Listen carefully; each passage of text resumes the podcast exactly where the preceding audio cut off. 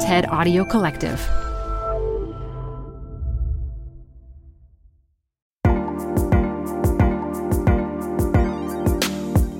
Thanks for listening to TED Tech. I'm Simone Ross, the tech curator here. As machines are becoming more and more human like, the question of how actual humans interact with them becomes more important.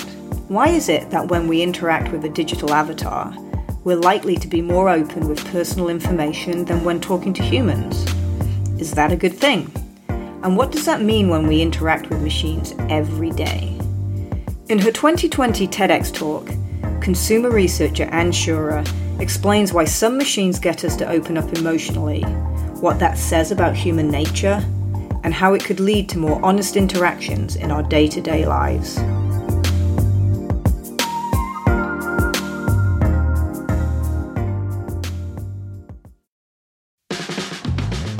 This show is brought to you by Schwab. You're here because you like to keep a pulse on trends in technology. Well, now you can invest in what's trending in artificial intelligence, big data, robotic revolution, and more with Schwab Investing Themes. It's an easy way to invest in ideas you believe in. Schwab's research process uncovers emerging trends, then their technology curates relevant stocks into themes. Choose from over 40 themes.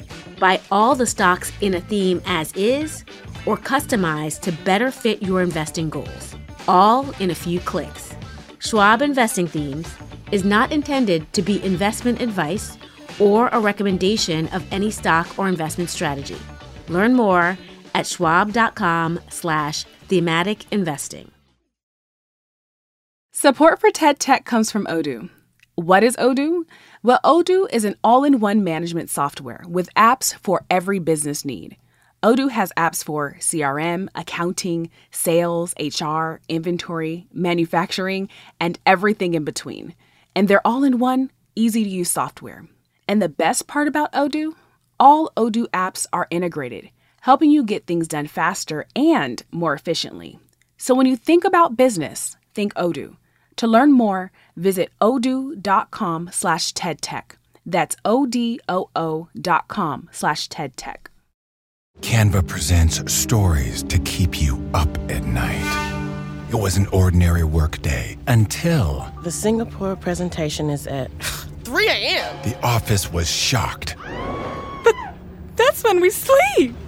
Maya made it less scary with Canva. I'll just record my presentation so Singapore can watch it anytime. Record and present anytime with Canva presentations at canva.com. Designed for work.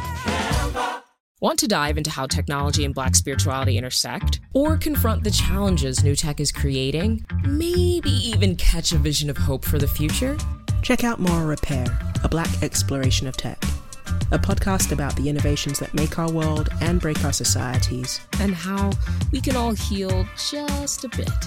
Available on Spotify, Apple, and wherever you listen to podcasts. Now, a few years back, I was having a barbecue with friends and family. As usual, we talked about the weather, the good food, or TV shows to watch, so nothing out of the ordinary. Until one attendee casually mentioned that he and his wife hadn't had sex in a long time. As you can imagine, what followed was an awkward silence. Until a six year old boy attending the barbecue with his parents blurted out that his parents had lots of sex and he could hear them all the time. And then the barbecue continued as if nothing had happened. Now, when I'm not having barbecues, I am researching how people interact with each other and how that transfers to their interactions with technologies. So, not all too surprisingly, after this very unique social interaction at the barbecue, I was left wondering why we, the audience, were so greatly ignoring what the adult had just so openly shared with us that evening. So, why the silence and then the laughter at the boy's comment? Well, both of them were breaking a social rule never talk about sex, money, or politics at a dinner table. We assume that an adult knows this rule and sticks to it. So when such expectations are broken, we sanction the offender accordingly, in our case, with ignorance. When a child, however, breaks such a rule, we attribute this to their naive understanding of our social manners and, up to a certain age at least, do not openly sanction them for it. Clearly, there is no official rule book for socially appropriate behaviors or even socially accepted dinner topics. In fact, our social norms are usually unwritten codes of conduct, and they change over time as we as a society change and learn. Less than a year ago, for instance, it was considered impolite not to shake hands when introducing yourself to someone. A few months and the worldwide spread of the coronavirus later, and shaking hands may be something to be frowned upon and maybe even a thing of the past. The way we learn these social rules then is mostly by social rewards and social punishments. Now, as social animals, we aim for social approval and want to avoid others' disapproval. So we act in a way that is socially accepted and present ourselves in a socially desirable way to others. So we want to be seen as an individual that is smart, successful, sporty and active, creative, empathic, and possibly all that at once. Now, through social media, our strive for social approval, and with it, our need for self presentation and perfection, has skyrocketed. Clearly, there is a flip side to all of this. In any social interaction, we do not only look for others' approval, but we also constantly fear others' disapproval when we cannot live up to their expectations. Just consider an adult with incontinence problems or a drug addiction. If he or she had to talk to a healthcare professional, what would you expect to find? Or if a soldier returned from combat and had to talk about their fears or problems, do you think they would open up easily? A team of US researchers examined just that. So they looked at the data from the US Army. Traditionally, soldiers had to be interviewed by a human healthcare professional when returning from combat to check if everything is okay. Now, interestingly, the researchers found that soldiers hardly reported any problems after their returns. Surely, many of them were truly fine, but the researchers also suspected that many soldiers did not dare to share their problems openly.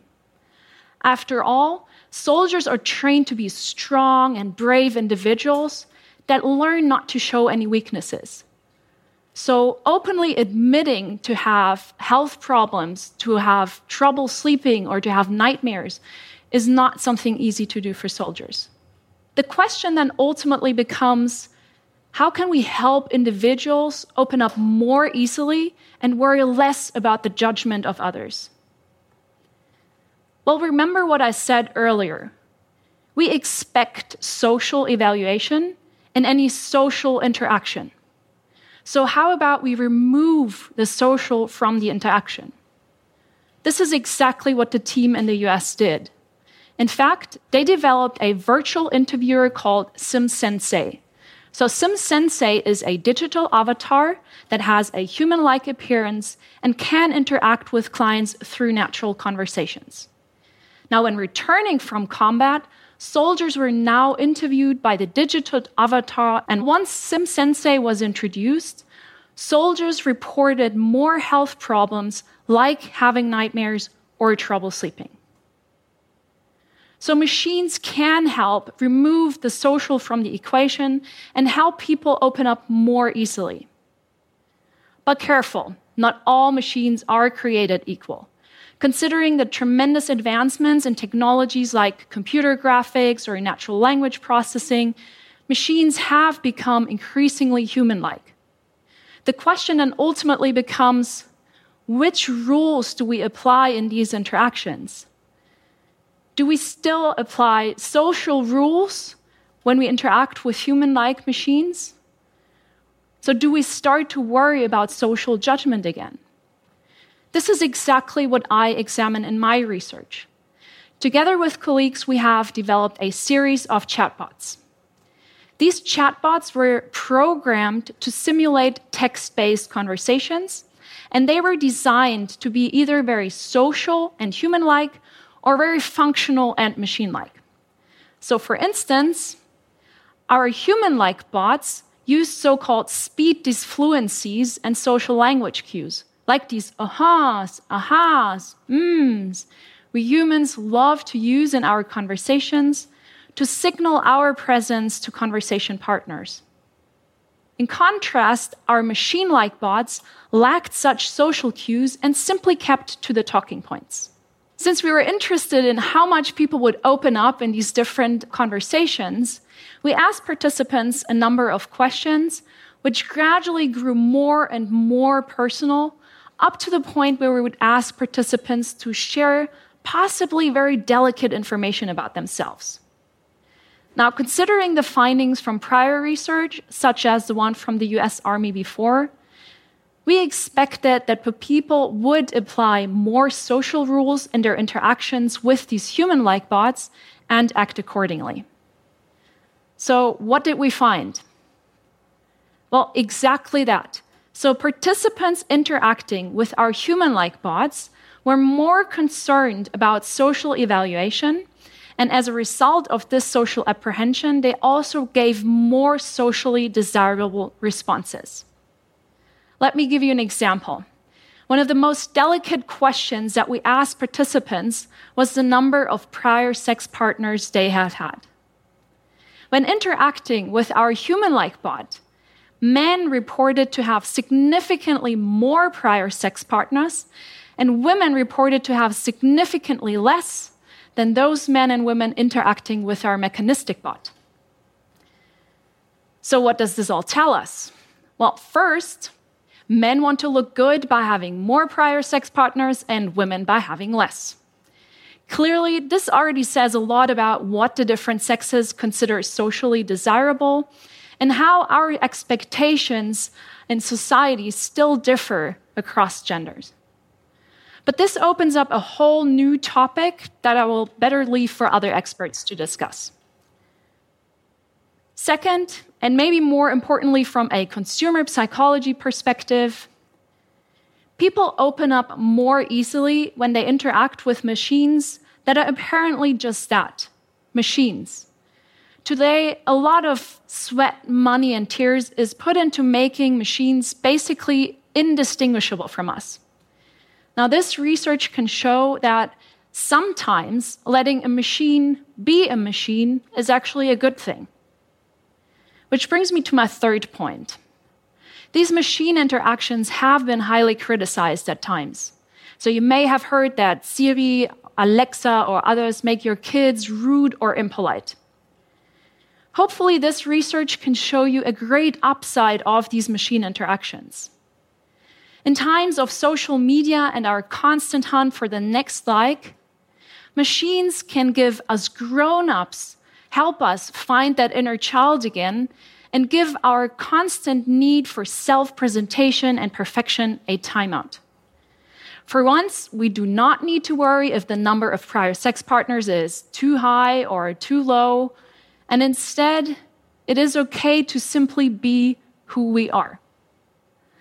Ultimately, then, I think that these machines can remind us of a central element of what makes a good conversation partner being non judgmental. So, the next time you might encounter a unique social situation like mine at the barbecue, try to be less judgmental when another person openly shares their thoughts, feelings, and problems with you. Many machines do this already, and maybe so should we. Thank you very much. You're growing a business and you can't afford to slow down. If anything, you could probably use a few more hours in the day. That's why the most successful growing businesses are working together in Slack.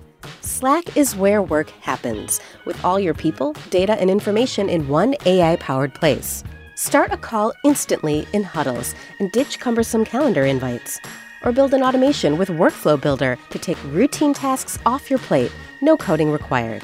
grow your business in Slack. Visit slack.com to get started. Support for TED Tech comes from Odoo. What is Odoo? Well, Odoo is an all in one management software with apps for every business need. Odoo has apps for CRM, accounting, sales, HR, inventory, manufacturing, and everything in between. And they're all in one, easy to use software. And the best part about Odoo? All Odoo apps are integrated, helping you get things done faster and more efficiently. So when you think about business, think Odoo. To learn more, visit odoo.com slash tedtech. That's O-D-O-O dot com slash tedtech.